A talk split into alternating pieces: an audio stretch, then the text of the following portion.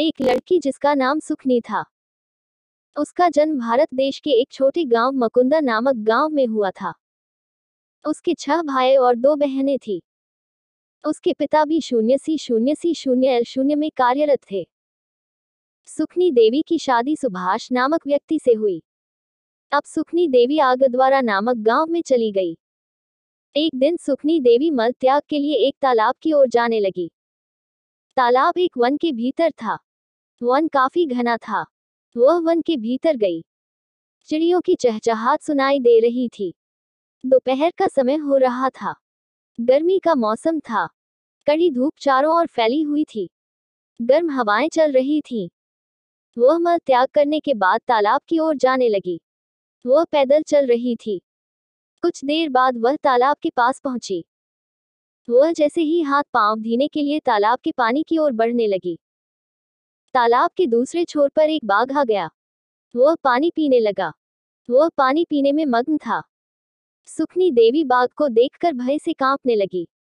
दोपहर के समय आसपास कोई नहीं था। उसके माथे से पसीना आने लगा। वह साहस करके धीरे धीरे पीछे की ओर जाने लगी। वह एक घने पेड़ के पीछे छुप गई। वह बस बाघ को एकटक देखी जा रही थी। उसे मृत्यु का आभास हो रहा था। कुछ देर बाद बाघ पाना पीकर वहाँ से से चला गया। सुखनी देवी के जान में जान आई, वह तालाब के पानी से जल्दी जल्दी हाथ और पाँव धोई और पैदल घर की ओर जाने लगी। उसे बाघ का भय अभी भी लगा हुआ था।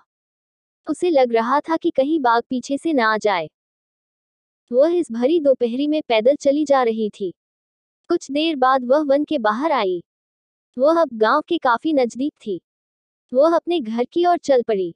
लघु कहानीकार Pankaj Modak there was a girl named Sukh He was born in a small village named Mukunda in the country of India. He had six brothers and two sisters. His father was working in BCCL. Sukhdevi was married to a person named Subhash. Now Sukhdevi moved to a village called Agdwara. One day Sukhdevi started going towards a pond for defecation. The pond was inside a forest. The forest was very dense. She went inside the forest. The chirping of birds could be heard. It was getting late in the afternoon. It was summer. The scorching sun was spreading all around. Hot winds were blowing. After defecation, she started going towards the pond. She was walking. After some time, she reached near the pond.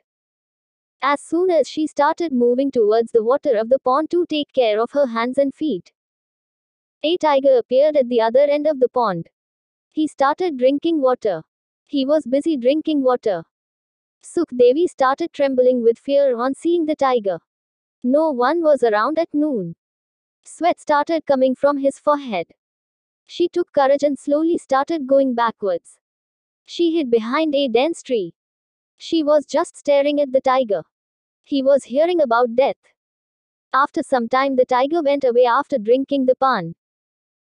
Sukhdevi came to life. She quickly washed her hands and feet with the water of the pond and started walking towards the house.